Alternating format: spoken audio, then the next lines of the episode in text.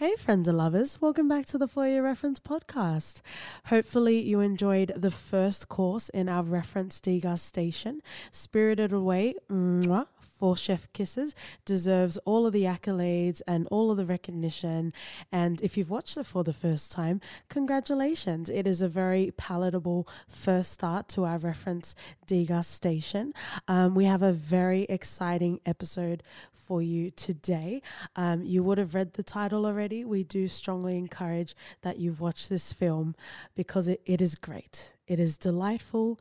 It is a crackling, delicious, juicy episode. We love you guys so much. Thank you for supporting us um, as we round out into our first year of podcasting. We love you. We love you. We love you. Let's take the show away.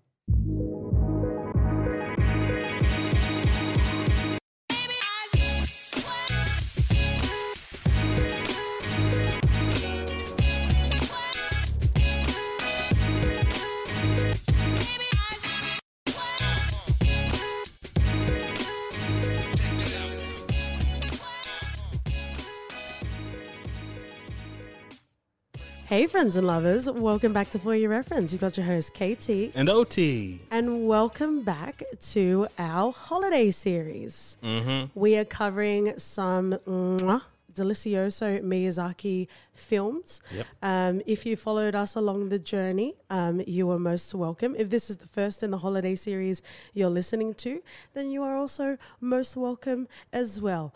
Um, OT and I are on holiday and we are doing nasty things to each other. And you can do some nasty things while you listen to this episode, friends and lovers. Mm-hmm. We'll oil that propeller and grab your finest glass of swine because today we are covering Kurenai no Buta, otherwise known as Poco Rosso. Porco Rosso. Oh wow! It just rolls off the tongue, doesn't it? Clearly, What a film. What a film. Mm. And as we are doing in the holiday series, obviously they have a theme being Miyazaki films. There's also studio, I say Ghibli, I don't say Ghibli, Yep. Unless agreed. it's Agreed on that. unless it's bitchy bitchy. then that's another story. Um, so we will go through the themes that Miyazaki is famed and is known for. Mm. Um, and we will see if any of that comes through Porco Rosso as well. Mm-hmm. Um, and then we'll obviously dive into the film, get into our first impressions, the stats, all that sort of thing. Yeah. So let's get into it. Um, it isn't that popular. Um, even before we met OT, did you did you hear about Porco Rosso when you heard about Miyazaki films? I didn't know a lot about it. Yeah. So I, I guess the reason why I'm mentioning that is if this is what you chose um, to listen to before the Spirited Away um, or even Princess Mononoke episode, we love you and we're all learned and we can all pull our glasses up. Um, this is actually the first we're recording in the holiday series. So um, your head might go spinning in regards to the timeline and how we discuss things. But again, welcome. Uh, the film did come out in 1992. It is very early in Miyazaki's work, um, Nausicaä being the first of his films uh, officially. Um, it came out in 1992. Obviously, we have Hayao Miyazaki at the helm, being the writer and director. In regards to the music, it was composed by Joe Hisaishi. Mm-hmm. He's pretty much um, done the score and soundtrack for all of his films, Nice. except for You could one. see why he stuck with him. Oh yeah, Mm. brilliance! Everyone is at the top of their game in Miyazaki's world. Like usually we just say like the score plays such a big part in a movie, creating the ambience and everything. But with him, it just takes the movies to a different level. Yeah, Considering the amazing artistry that Miyazaki does anyway, it's just sublime. You could It's- it watch ta- and listen to forever. and it takes a team. Yeah. It definitely takes a team. Um, we are, we are new to the cinephile world, but usually when it comes to you know directors and when it comes to like when I think of Hans Zimmer, I just think of he is great and brilliant in himself, right?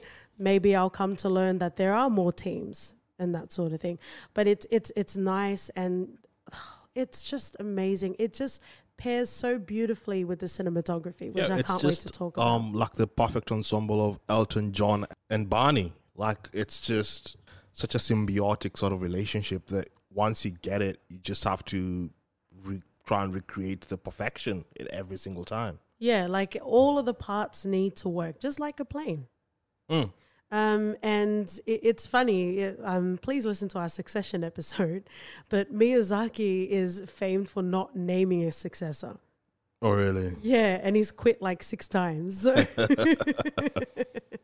That's just a fun little um, knowledge nugget. Just like Ricky. Gervais and the Golden Globes. hey. Oh, you love you, Ricky. Listen to our afterlife episode. Enough of that. We're on holiday. We don't need to work and give you references. Mm-mm-mm. Um, so let's go back. This is based on a three part watercolor manga by Miyazaki, um, which is interesting because a lot of his films um, they draw inspiration, and some of them are based on text as well. Yeah. Howl's Moving Castle, um, as an example. So it came out in 1992. The budget was 9.2 million, and it raked in 59 million US dollars. Yeah, that's a pretty porco. That is a pretty porco. Um, translated into English as the Scarlet Pig, otherwise known as what OT calls me. Affectionately so, I, I would hope. Anyway, um, we have it's it's a very simple story. The context is um, grounded actually in regards to Miyazaki. They it's usually ambiguous as to where things are set. Like you would have country, like you would have flags, but it's not necessarily denoting to a specific place. Porco Rosso is one of the examples where you can actually place this at a point in time. Yep. So it's set after World War One. Um, Porco Rosso is a previous pilot. Um, so th- there are some drawings to real life, and you can place them into real places. Um, there were some conflicts, so they had to move details around as well. Um, but yeah, it's interesting, and it's it's nice to see the richness that Miyazaki has, which isn't one of the themes that we've noted down, but obviously quality Yeah, for sure. quality over everything. I'm just going to quickly go through the cast that's classified as the main in Mal. Every all of the cool kids call it Mal. All right. Give, my us, anime list. Give us a cast, mate. Um, we watched the Japanese version. Um, I know Michael Keaton um, played Porco Rosso in the English dub. Um, Miyazaki um, is also he also mentioned that he preferred the French Yeah. particularly for Porco Rosso's character. But I'm just going to focus on the Japanese um, main cast. So we have Moriyama Shuichiro playing Porco Rosso. We have Okamura Akemi playing Fio Piccolo, who we fucking love. We also have Otsuka Akio playing Donald Curtis, and she's not credited as a main because she's also not in the manga as well. But we have Gina played by Kato Tokiko. She might not appear a lot in this movie, but for me, Gina is quite one of the main characters, especially when it comes to how it lights Porco Rosso as a character. Oh yes, Um, so it's just um, like she's the she's the anchorage. yeah, uh, and it'll be interesting to read the manga afterwards, just to see how it would all pan out without Gina in the picture. It's a tasteful one. It's not the ones you usually read. Mm. So before we get into first impressions, let's go through the um, recurring sort of Miyazaki themes that he has in films, and let's see if we came across that. Spoiler, spoiler, spoilers. Um, definitely do yourself a favor. It's only about ninety minutes. Yeah, This film, um, do yourself a favor. Watch this. I'm not sure about the English dub, but um, have have a view. have a double. Regardless, you'll see. Right. Yeah, you'll see beautiful um animations and the score. Just watch it. Doesn't really matter yeah, anyway. So Yeah. um, it's it's our responsibility. Um, you know, treat it like a holiday. You're sailing away with Porco Rosso, and then come back to this episode. I just wanted to say spoilers because we're going to talk about the film. Um, so the first theme that we have is planes slash flying. So Miyazaki's father actually made parts for planes. Um, so it is quite a strong theme and you know the the wonder and the curiosity in regards to flying and the innovation of flying as well because Miyazaki is very innovative as well. Um, that is quite a strong theme that he has in this film and it it obviously it, it you know carries through in Porco Rosso as well. Yeah. Um, it was interesting to see once um Porco Rosso's um plate got shot down by Curtis, and then they're like, "Oh yeah, he went to Piccolo, and they're going to replace his engine, and the engine was Ghibli." That was Yeah. um yeah, Look at you. the small things, mate. We should start a podcast, though, T. we should. um, definitely. So it's it's pretty straightforward. We don't really need to discuss it. It's a pig in a plane. Pig in a plane. Pigs do fly, Mm. exceedingly so. Um, the next theme that we have for Miyazaki is anti-war. Yeah. That's quite a strong um, theme that he has. They they do have military elements in a lot of not in a lot of his films, but it, it is tangible um, where you can see it in the films. And usually there's a political message about war is bad. Mm. Don't do the war. War is bad. Okay, McKay. I'm good. Huh? I'm okay. Leave Owly out of this. Are you okay there, OT? See, we're on holiday, but we just can't help ourselves. Mm-mm. If you get the reference, you get the reference. Um, but yeah, so, and usually what flows into that theme is the environment and how we need to take better care of it and how it's kind of take, take, take. Yeah, and I guess when you try and pin it down to the main character in this being Porco Rosso, you could mm-hmm. see that he is quite disillusioned by the, the fact that he went to war. Yes, he was a hero and all, but with the results of the war, he's lost three of his friends. And he he starts pushing himself away from society, and you could see the effects and his transformation afterwards. I think that's mm-hmm. kind of how he seems he sees himself. But yeah, it's just one of those things that we could see in Miyazaki's kind of movies that he's done, um, an underlying theme of war and what it does and its effects. And that's why I think art is so impactful because as you're explaining that, we can even think to scenes in Porco Rosso. Um, you know, let let's let's stay in this world for a little bit. Um, when they were actually with the fighter jets, and you know, all of all of the planes from both sides started to go down, and then he. It, it became a sequence where he ended up above the clouds mm. and he started to see all of the planes, you know, essentially going to heaven mm. right? And it's so beautifully done. Sometimes saying things directly, because I'm a straight shooter, pop out, but sometimes saying things exactly as they are doesn't hit you in the way that it needs to hit you to make a meaningful sort of change Yeah. to stir any sort of feelings within you. And, you know, even when you were talking about that, the, the imagery is so strong. I could see that. Mm. It's just, you know, it's one of those movies that you could rewatch it a million times over and you'd probably pick up a few things as, as, as far as you go. And I can't just, and the fact that it's all hand drawn as well. Yes. You could you could tell that you could tell a lot of attention to detail went into this. Miyazaki was very strong on keeping things analog, so to say. Mm-mm. Try to stir away from digital. Um, but it is such it is such a beautiful film, and that's why I love it. I love talking about it. Um, obviously, we'll talk more about um, how we came across Porco Rosso in our first impression. So let's continue to the next sort of theme that Miyazaki has. It's kids slash female leads. He loves a strong female lead. hmm Don't you? He really does. Like, No, I'm saying don't you. don't you, Oh. OT? yeah, you know what, dude. I think also a lot of his protagonists allow themselves to feel, not necessarily in the case of Porco Rosso, um, but you do have a very fun sort of sidekick character in Fio. So that that kind of grounds him as well, and um, we'll definitely need to talk more about that and what the spell actually represented because I think Fio contributed to that as well. Um, but in regards to you know, kids or female leads. It is a strong sort of theme, not necessarily here. So that's fine. Um, the next theme that we have is um, usually with Miyazaki films, it's not cut and dry. It's not this person is inherently evil and the spawn of Satan. I'm not talking about myself. Um, there's usually some ambiguity in regards to good and evil. You know, and, and that's that's true to life, right? True. as fantastical and as whimsical um, as Miyazaki gets, um, th- there is a grounding of seeing people in multiple sort of dimensions.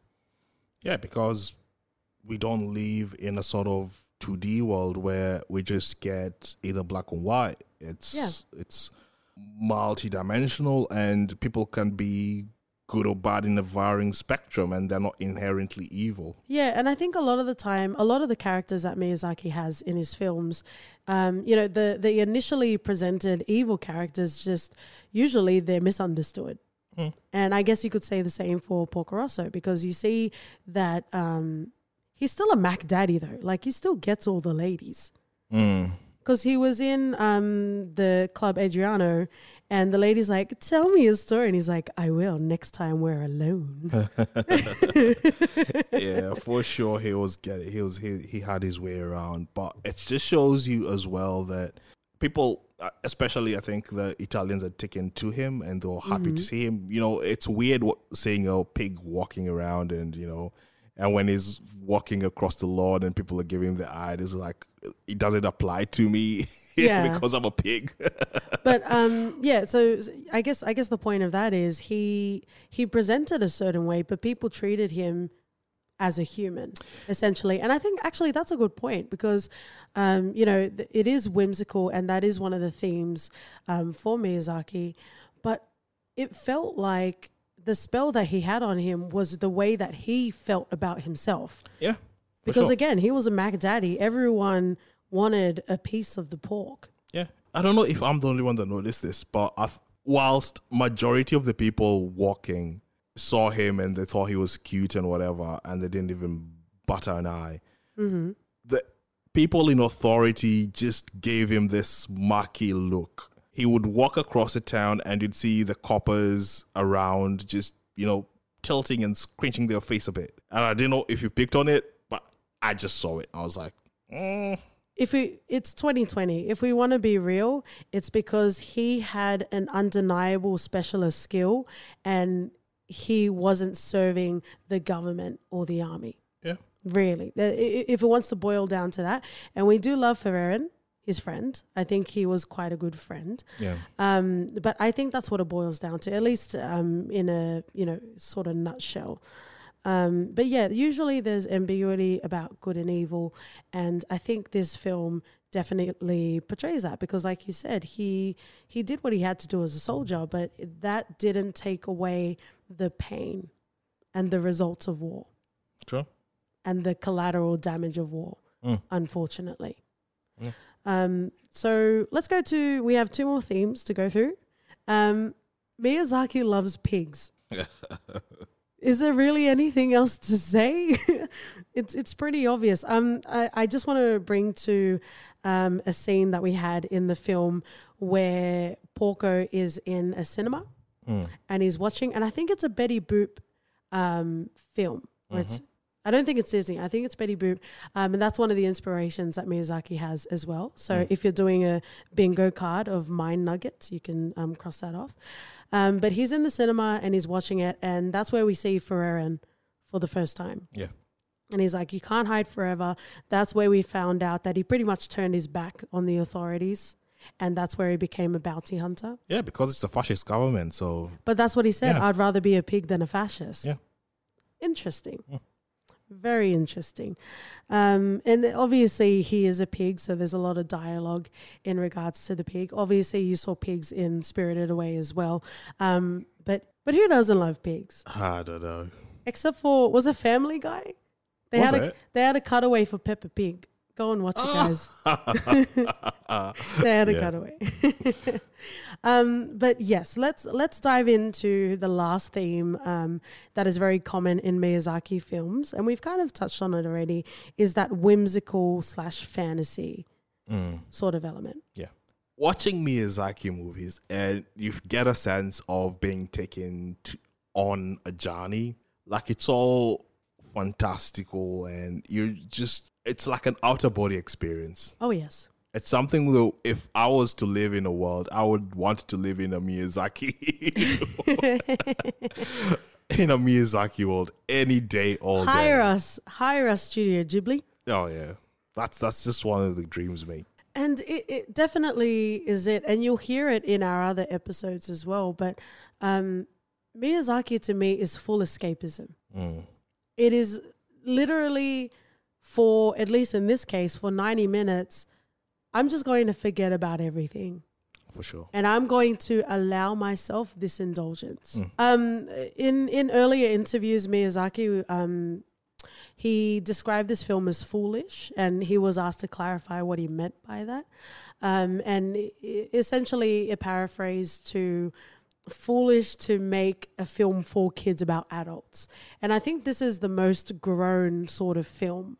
Um, not to say that you can't have like relatability in Miyazaki's other films, but again, we talk about kids a lot and, you know, that coming of age Yeah. and, you know, dealing with the world around you. And Porco Rosso had been through shit. Yeah, he had been through shit. I think initially they wanted just to make this movie as an in-flight sort of entertainment. Oh, look just- who's come to the party. It just became something bigger because you know it, it's and it is it is a lot more serious than the manga as well. yeah, yeah, yeah. Well, look at us playing tit for tit, Tit for tit, tat for tat, mate. trot for trot. Mm. oh, but it's like, oh, I enjoyed it. I enjoy it. Um, but those are the themes um, for Miyazaki. Um, we're going to get into first impressions and actually start talking about the film now. Um, but you know, but even with those themes, we could sit here all day and talk about them in full. Yeah, yeah. right? Um, it is so steeped in richness, Mm. and it truly is a reward. So let's talk about first impressions. Um, you know, there are many things I introduced to OT's life. I didn't introduce um, Miyazaki films, but that is what I will um, tell everyone. um, so let's start off with you. Um, how did you come across Porco Rosso? Um, and uh, I guess it's important to know what other films you would watch before that, and how did you feel generally about the film? So, in as much as I love Miyazaki movies, I've watched like four. So there's still heaps of Studio Ghibli movies that I want to watch. Well, just just to clarify, Studio Ghibli isn't just Miyazaki. Yeah, that's what I'm Yeah. saying. Like, there's a whole lot of catalog on there, and Mhm. I've watched uh, Wind Rises, Spirited Away, and now Rosso was my. This was my first time to watch it, Mhm. and I was just completely engulfed the minute it started. And you could tell that so much was put into this, and once you realize that, you're fully engulfed in it, and you pay your whole attention to it. Um, I loved it completely, and it's one of the movies that I think I'll rewatch about four times in the next couple of weeks because Oh wow. I just I feel like there are things that I'm still missing Uh huh. and I need answers for. Okay. And I've tried researching it and nothing. I'm not happy. I I feel like I can dig so much deeper into this. Well, it's a good thing you have a podcast. Then we can explore that together, my love. Oh, for sure, for sure. What about you? Uh, so yeah, I think because the international sort of acclaim came with Princess Mononoke. Mm. um, in regards to Miyazaki films and Studio Ghibli. Um, depending on how old you are, so um, I think most. Uh, come and tweet us and email us if you're super learned and Spirited Away wasn't your first introduction. But usually, for most people, Spirited Away is the introduction into Miyazaki, Mm. right? Um, so I started off with Spirited Away. I'm pretty sure I watched Howl's Moving Castle um, next. Mm. I found Nausicaä. There's um, it's in Australia and Europe. It's known as Laputa Castle in the Sky. Mm. Um, he actually Miyazaki actually took um, Laputa from Spanish because from what he understood, it meant in being in disarray, being up in the clouds. but if you know what Laputa means, Oh, we've watched too much of Narcos not to know. But isn't that interesting? We can live in a world where we enjoy the realism of narcos, Mm. but we also love being swept away in a world of fantasy Mm. in Miyazaki. Yeah, for sure. You are most welcome, friends and lovers. This is the quality, Mm. whether it's lack of or whether it's overwhelming quality. it is up to you. Um, but yeah, I've I, I've watched a good chunk um, of Miyazaki films, and I remember watching Porco Rosso for the first time. I'm like, oh, this is interesting Mm. because it does address the theme of whimsical sort of fantasy, but it is more grounded in reality to his more recent works. I think as um, his filmography went on, it became more whimsical and more fantastical, Yeah. and that isn't a bad thing, you know. Um, but it's it's interesting to watch that evolution as well. That's why um, after we watched Porco Rosso, I was wondering your thoughts about um, the evolution of that as well. Yeah, which is weird because I think I didn't even look at it from that point of view because again, like I watched this and I was I, I didn't even think in terms of the timeline where this was placed in in his um in his works. Uh-huh. Thinking about Spirited Away and comparing it to this, of course you could you could definitely see the differences in in terms of um writing and all. But I, I think I just I don't know I was just swept away. I didn't even want to think about anything else other than what was before me. Yeah. But it's like, you know, even with like musical artists, you can tell what's the earlier work and you can tell what's the newer one. Not to say that one's better than the other. Yeah. I will never ever want to rank these films. and you or actually name your price, but I would say you can never pay me enough. But name your price, please. Ah. We've got some um, very expensive dog mouths to feed. Hmm. I said mouths because I'm a bitch. Yeah, I, I, you had I didn't disagree with that. So Are you working? Are you still working on your screenplay, Bitcho Rosso? yep.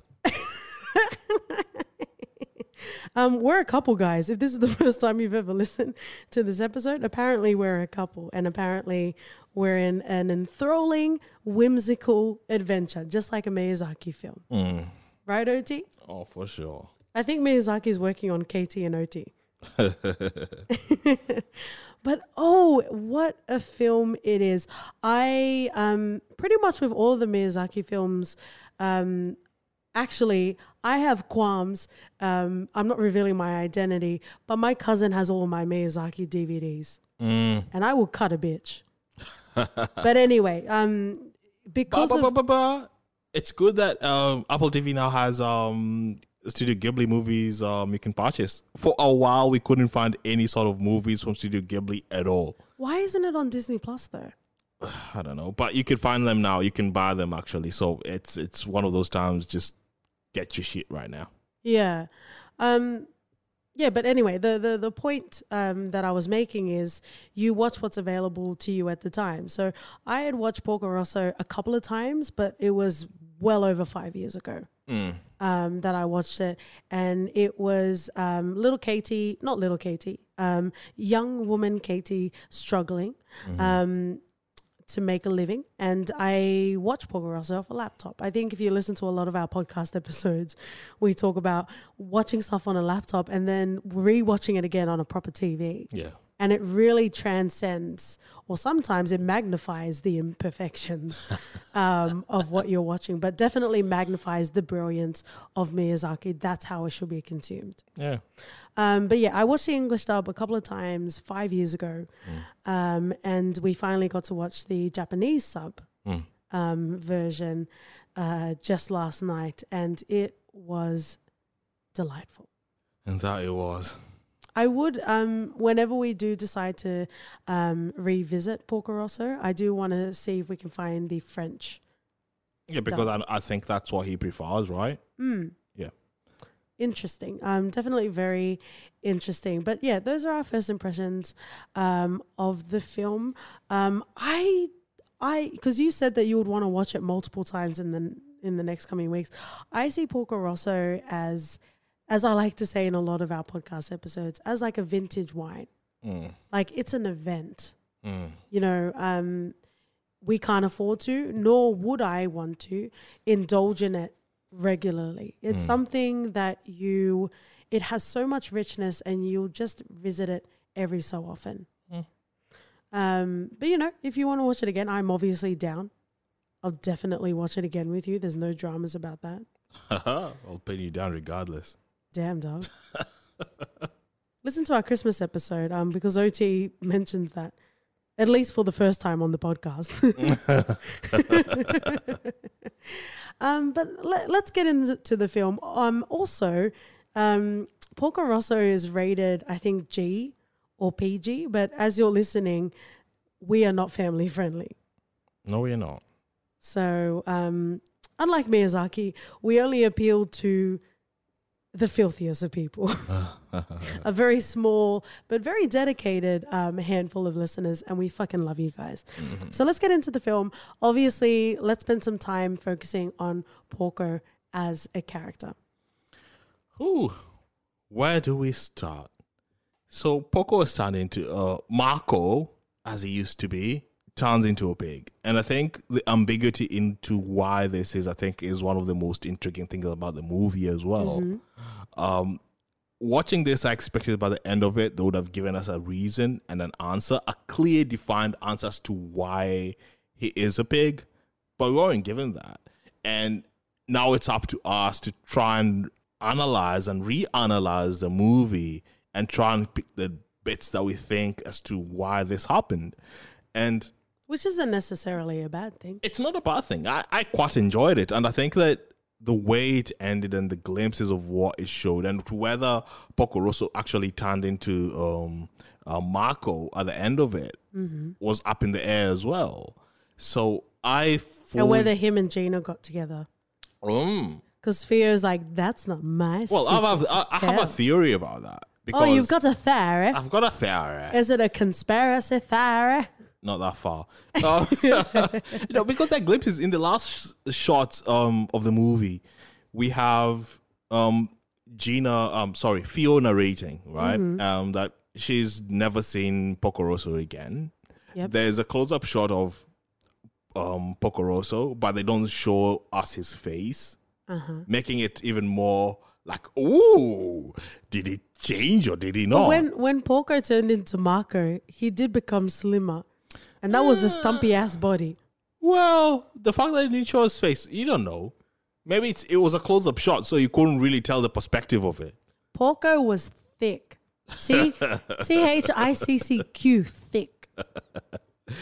Um, Stop and su- then stop submitting my pictures to films. when they were doing an overshot of of Gina's garden, Gina wasn't there. So it's one of those things that I think. But then she also says she visited Gina every summer, unless she doesn't. No, but she would recognize Marco. yeah, she would. But the only time she visited Gina was at night when she was performing, and during the day, Gina would wait for would wait for Porco Rosso in in her garden, um, and he never showed up to tell him that he Yeah. to tell to like, tell him that he loved him. So I think Porco Rosso changed, remained a pig, but they ended up with Gina. Interesting. You're welcome. And you know what the great thing is about Miyazaki films is, you know, you can talk about different directors and what they pull on, but in regards to Miyazaki, I would say ninety percent of of my experience is emotion. Hmm. I could, like we can sit here and discuss, not necessarily analyze, but I feel like a lot of what we're saying is our emotional resonance Yeah. Because by God there is a lot. Um, and that's exactly it. And that's a long way to say, friends and lovers. Everything we say is valid because it's fucking emotions. um, it's interesting. It's interesting. I think, or I don't know. I, I want to believe that there is a world that exists where Gina and Porco are together. Um, a lot of the time, when it comes to Miyazaki films, and there are spells like Howl's Moving Castle with Sophie as well, um, it is more about them, whether it is within their own volition or it's been forced upon them. Um, the spell is more to do with qualms, some might say foundational qualms, that they need to reconcile within themselves Yeah. if Porco Marco is at a point that he is ready to receive love, then I would believe that spell would be broken. Let's talk about it. Let's talk about this spell in a bit more detail. So he was a fighter jet. Is that the right term? Mm-hmm. He flew planes and he was in the war. Whether that's a fighter jet or not, come and fight us. Um, but he was he was flying um, as a pilot in the war. So you know he had seen the atrocities of war and he had lost people. Let's theorize, conspirating or not, Conspirited Away. I saw that coming. I will get my fucking writer's credit. Oh, dear Lord. Who's to say I'm not KT Miyazaki? There's so much fucking obvious jokes, mate. You should run for SNL. Boom. Better than Mad TV. okay, Touch Point oh. Wow, really? okay, James Corden. Now you're taking it too far. You defiled this episode. You really defiled this episode. We were building a beautiful tapestry. Mm. And you fucked it up. All right, let's continue building on the tapestry. You're worse than you're worse than the pirates. Oh, we need to talk about them, but we're not going to talk about them now. So let's talk about the spell. Um, let's theorize, conspirated away or rise, um, how that spell came to be. Because I've got a theory, and as KT Miyazaki, I feel like I'm spot on. All right, so do you want me to go fast? Of course, it's always good to bring the wrong answers out first.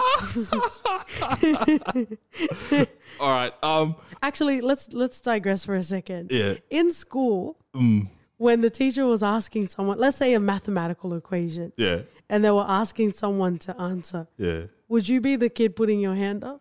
No, I'll be the kid telling the other kids the answer. Um, I say it a lot, friends and lovers. What's the number one rule? Self awareness is Key. yes. Yeah, and that's why I said something about it. Go out and spank yourself in the hall because I'm not doing it today. Uh, but yeah, I, I was never a teacher's pet. Were you? No. Mm, something about you screams naughty. Well, between you and I, but that's not the school context. So, here, here's my theory as to why he turned into a pig. Oh, finally. Okay. So, um, he says his friends, his three friends, die, right? And then he survives. He's disillusioned with the fascist government. yep. He's disillusioned by the fact that he participated in that victory. Mm-hmm. He has a lot of guilt. And I think he doesn't look at himself in the best of light. Yep. And that's why he pulls away from society. Mm-hmm. He keeps everyone at arm's reach. I agree. Yep. um the one person that loves him in Gina, he doesn't really want to express or to show or to say anything um emotional towards her. And the fact that he only visits her when she's performing says everything because he knows he doesn't want any sort of emotion um, underlying emotion to kind of cloud his his guilt or underlying or he feels like he wants to to to, to punish himself. Uh, so his hatred for himself and his guilt of himself turns him into a pig.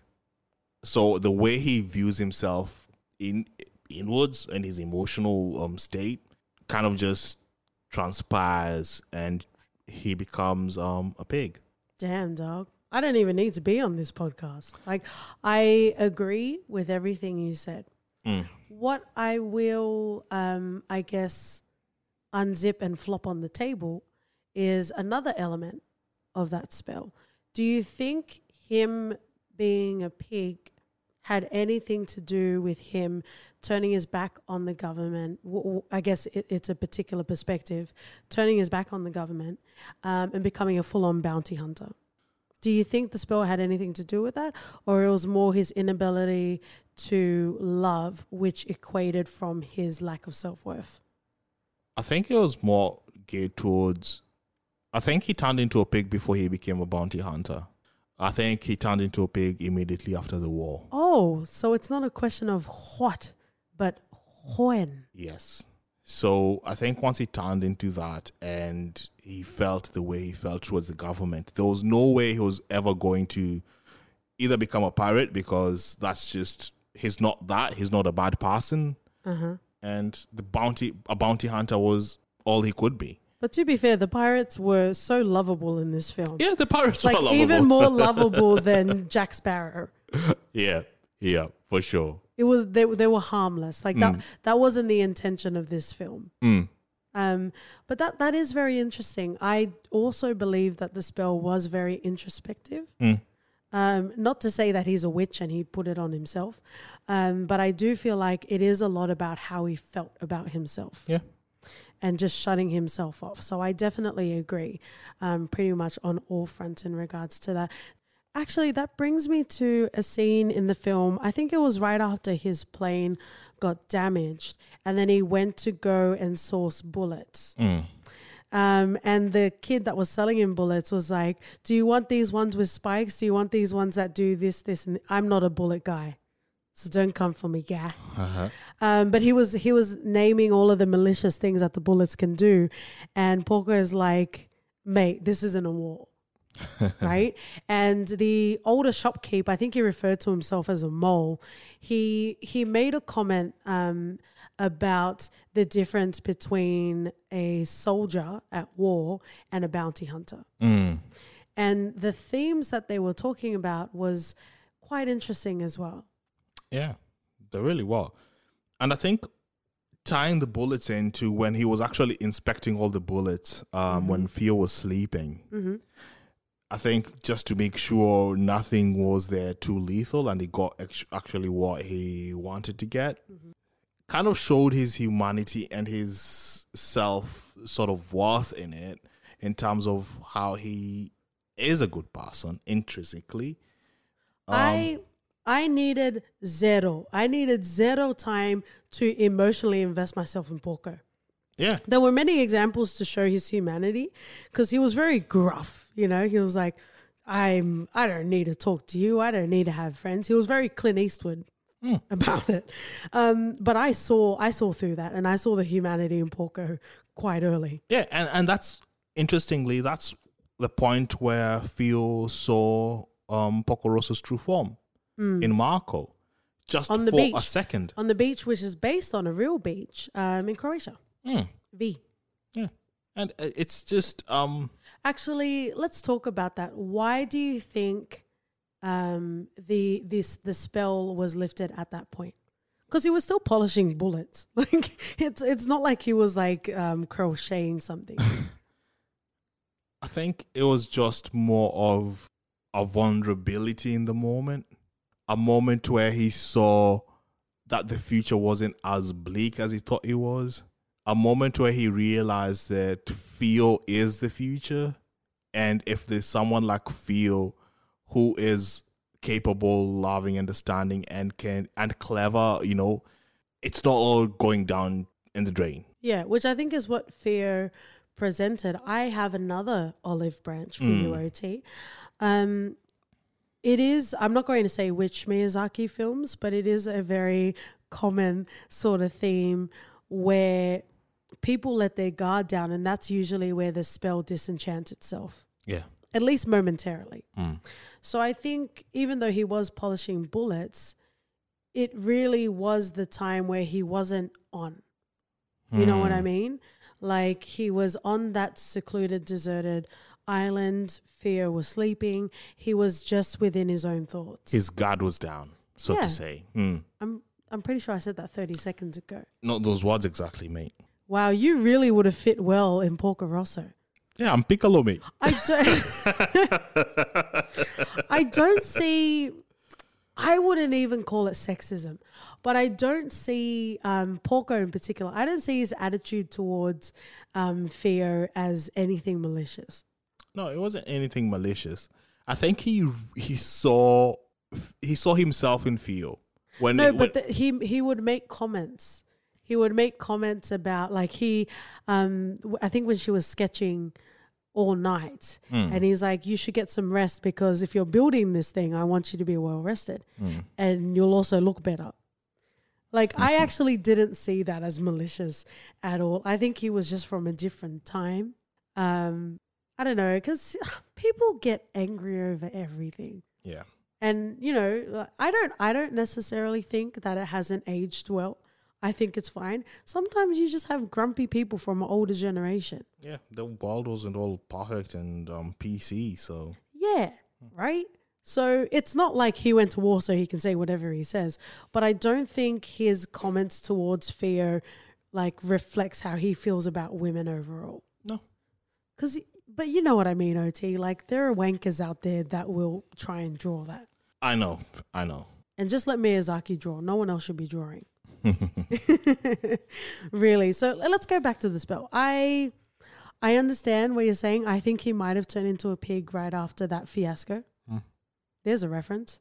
Mhm. Probably not one I want to have. It's a fiasco. There you go. If you if you can't connect the dots from there, then there's nothing else to say. Um, but it was a very interesting sort of thing because when it came to seeing Marco, like in in the time of the narrative, not flashbacks, it was through Fio. Mm. And he mentioned it, I think, in that actual, that in that same scene um, earlier in the day, where he said, "You know what? Maybe the world isn't all bad." Mm. And he was saying that in reference to Fio, Yeah. right? She was like this cute little puppy dog that kept him going. Mm. You know what I mean? So, you know, his attitude towards the goodness of the world was framed within him meeting Fio. Yeah, for sure. And it's one of those things that I think he needed at the time in his life. But I think it's quite key that the I'm pretty sure I counted two moments where his face was human. It was when she was sleeping and it was also when she said bye to him. Mm. So if we were to go off that, both examples where we got to witness him being a human, well in that last one we didn't, but where he had a human face was when was influenced by Fio. Yeah.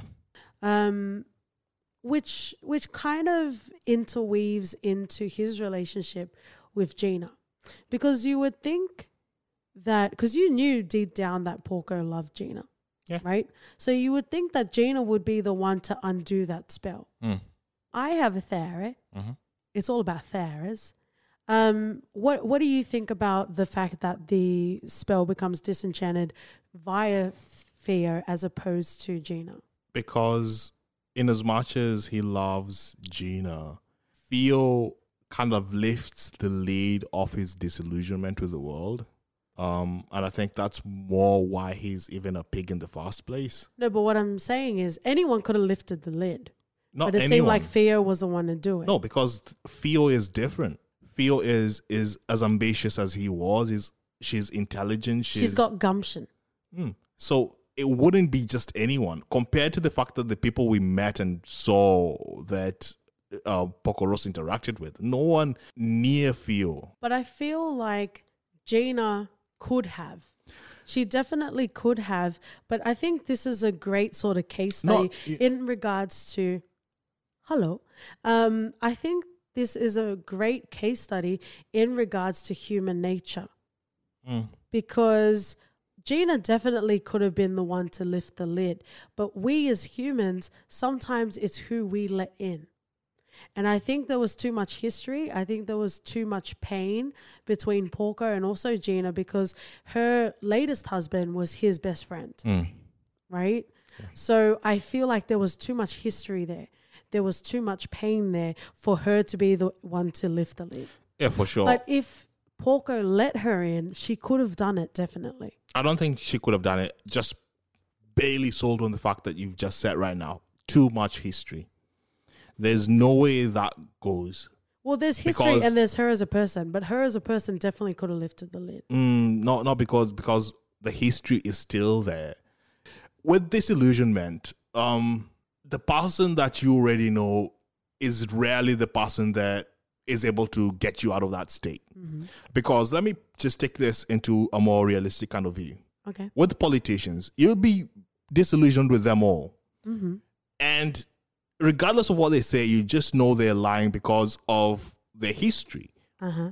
So nothing they say will lift you off the funk Okay. unless someone new comes, someone fresh, someone with new even ideas, saying, someone no, but that even you if they're saying the same thing, sometimes you just need you someone just else. need someone new to get you off that funk. And I think this is the same thing that happens with Porco. There's just too much history with Jaina, and and to be able to do that, even if even if love you'd think cures all, it doesn't. Mm-hmm. Um, especially when it comes to the guilt that he feels and the fact that Gina was with I think pretty much the three of the friends before and they oh, all come died. on, come on. I just don't think it really ever was. Like the fact that she could do it, even if the love was there. Porco needed fresh, a fresh face, a fresh eyes to believe that the world isn't going to shit, to believe that the fascism Someone that wasn't jaded by the world. exactly. Um, Someone who still had hopes of a better future, hopes of making something better of themselves. And we we talk about frame of reference a lot in our podcast because again, if you think you can watch something and your nature nurture experiences don't influence that, then again, there are some qualms you need to reconcile within yourself. But I think it's interesting that the device um, that you use to, you know, explain Gina and Porco and also Theo was politicians. I think I think that says a lot about OT. But it's interesting. It's interesting that um that was a way that you and I get it. Like I understand exactly and you definitely got your point across, but I just thought it was interesting that you went to politics um to further exemplify the point. because part of the time is what was happening in the world and this because we you said at the start of this this is one of the Miyazaki movies where it actually has like a timeline in real life that it happened Mm-hmm. and that's right after the First World War. So in that, a lot of politics was being played at that time. So it's Oh, not yes. a completely left field or me trying to conjure an example out of something that is completely unrelatable with the film, because the policies of the time didn't really affected Porco Rosso after the fact. So we can probably tie the two in together as well. So there you have it, friends and lovers. Um, my default is sexual shit, and OT's default is corrupt politicians. Um, Nothing better. choose the flavoring of reference you prefer. but it, it even now it's generating such a discussion, and it is just as tantalizing as watching the film. Yeah. And like you said, there wasn't a complete resolve um, to what we have. But what it leads into is continual discussion in regards to the themes that are explored and in some cases aren't explored hmm. as well. And while you were talking, I would call back to earlier in the episode where you talked about whether Gina and Porco ended up together. Mm-hmm. The romanticism in us would say, yes, yes, a thousand times yes. Hmm. However, based on what you were just saying right now, I don't think that they did get together. Why Let- is that? Let, let's let's explore this because what you were saying was you can have the same person, you know, in your example, same politician telling you something, but because you're so disillusioned, you can't accept that, Mm. right? hmm So maybe that was with Gina as well.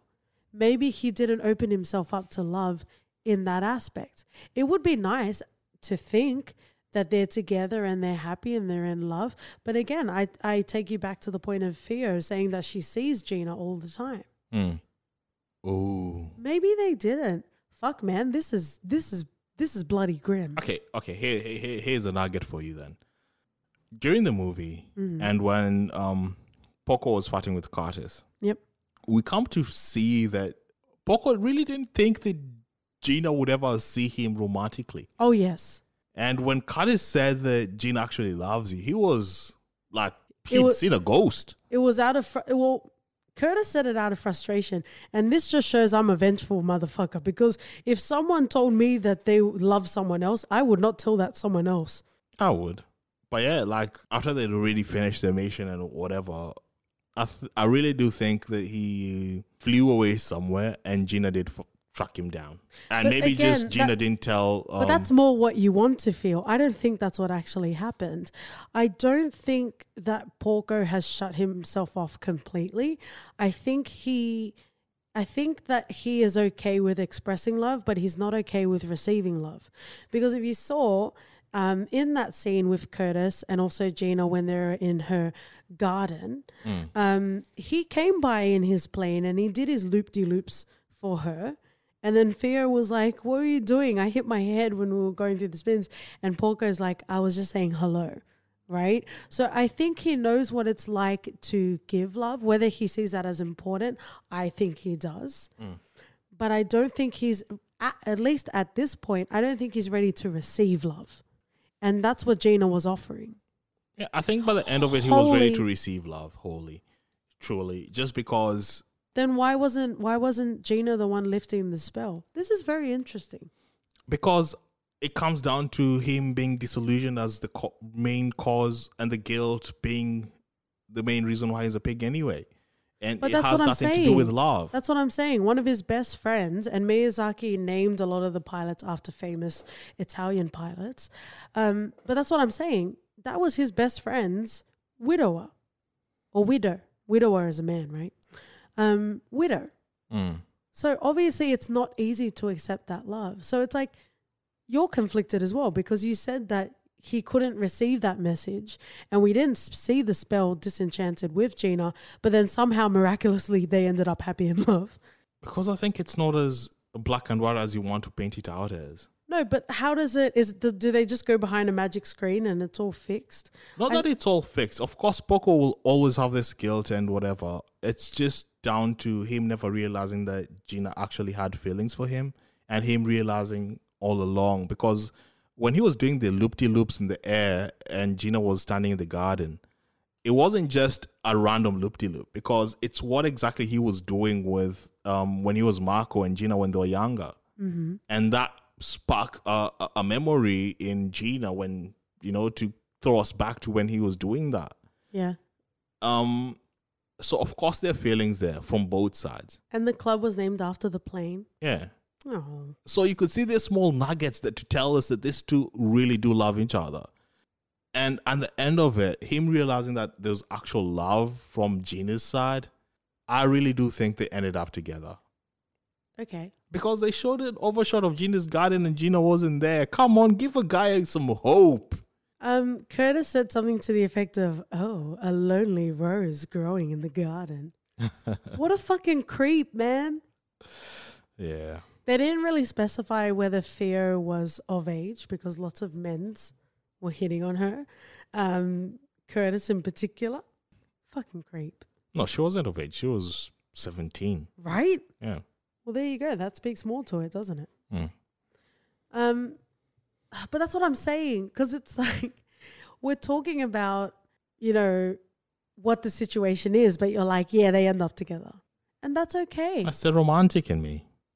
It is, and but that's ex- but that's fine. That's okay because again, this is more feeling as opposed to analyzing, right? yeah. But what a film! What a Let's- film indeed. Let's let's finish off with some characters that we didn't get to touch upon. Mm. Grandpa Piccolo. hmm He's fun. I liked him. I think he was fun. I think he's a. Um, if we're talking about a trophy case of friends, I Mm. think he's a nice friend to have. But he's definitely a friend you need to watch your wallet around. Because you see him sitting there with all of these stacks of money, um, and he was like, "Oh, this isn't worth the paper it's printed on." While he's sitting with this mountain of money, of course you would say that. And then he's like, "Oh, you're a bit short on the money, but don't worry, I'll loan you as a friend." And exactly that. At least he reveals to you the sort of friend Mm. um, that he is. And I, th- I thought it was quite fun where he's like, "Don't touch my granddaughter," um, as well. But you know, he really let Fio fly. Mm. Um, he did. Uh, Grandpa Piccolo did make a comment about um, how Fio has something that her sons don't have, but then he didn't finish the sentence. so maybe he doesn't have brains either. I'm assuming that's that was the missing um, element.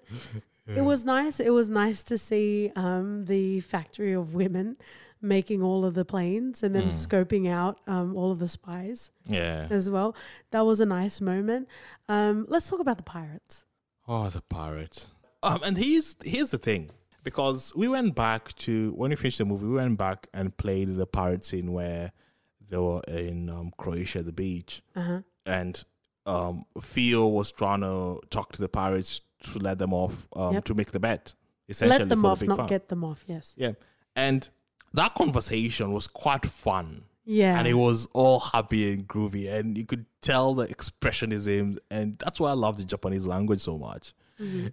the emotions just flow it's all fun when it's fun and then when you played it with um in the English version, it just sounded so fucking lame. I don't know. Maybe it's some biases in me that the Japanese version just sounded way better and more fun. I made the pirates more likable, in my opinion. Yeah, right. Yeah. And I think this is the best way I can describe Japanese subs as opposed to English subs. And you're not wrong either because this isn't even set in Japan.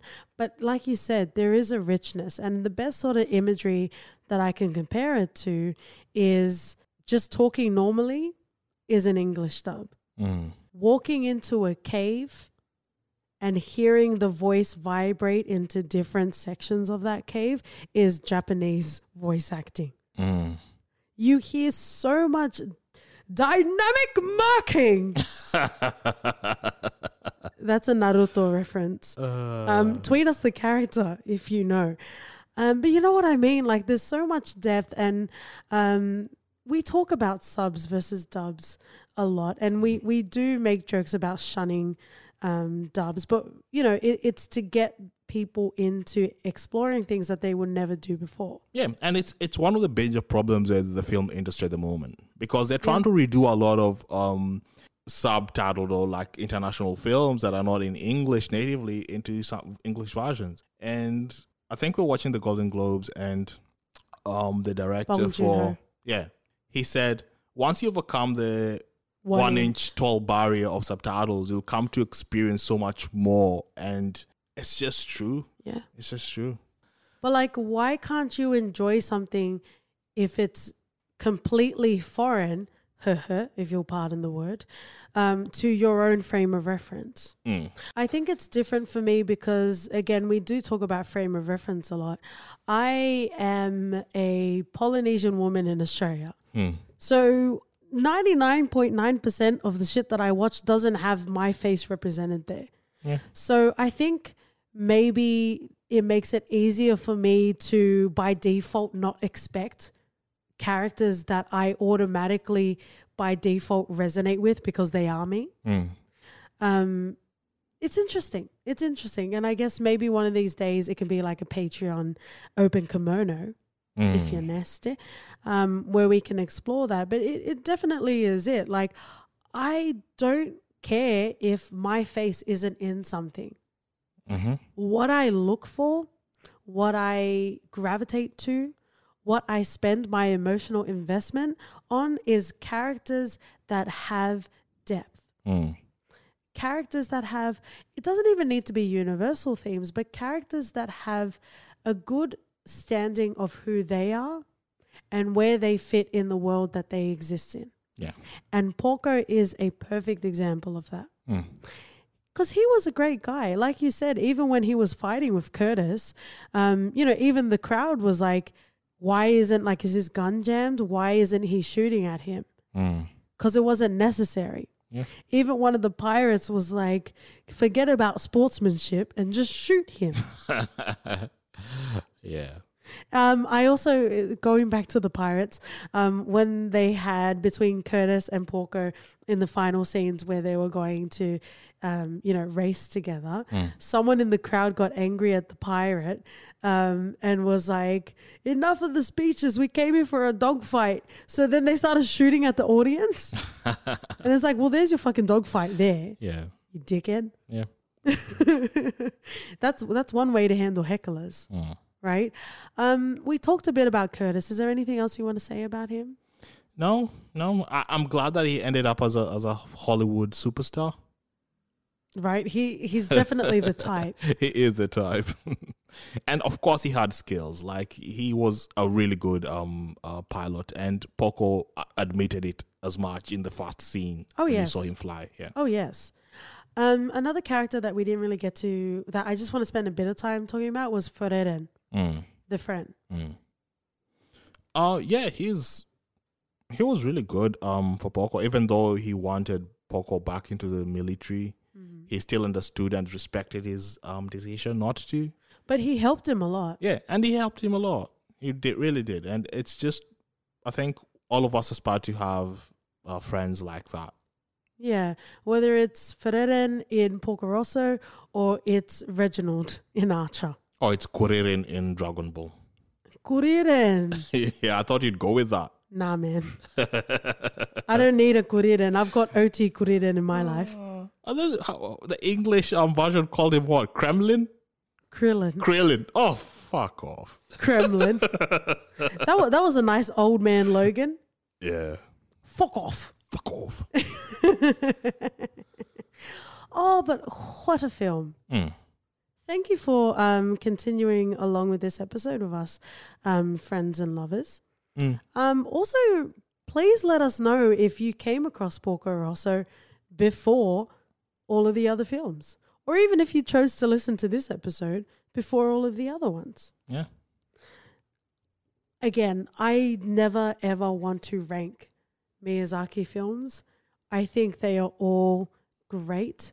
Um, oh, but this is, I'm glad we covered this because, and it deserves all of the hype. Mm. Um, you know, Spirited Away and also Howl's Moving Castle and even Princess Mononoke as well. But I'm glad we got to cover this film. Yeah.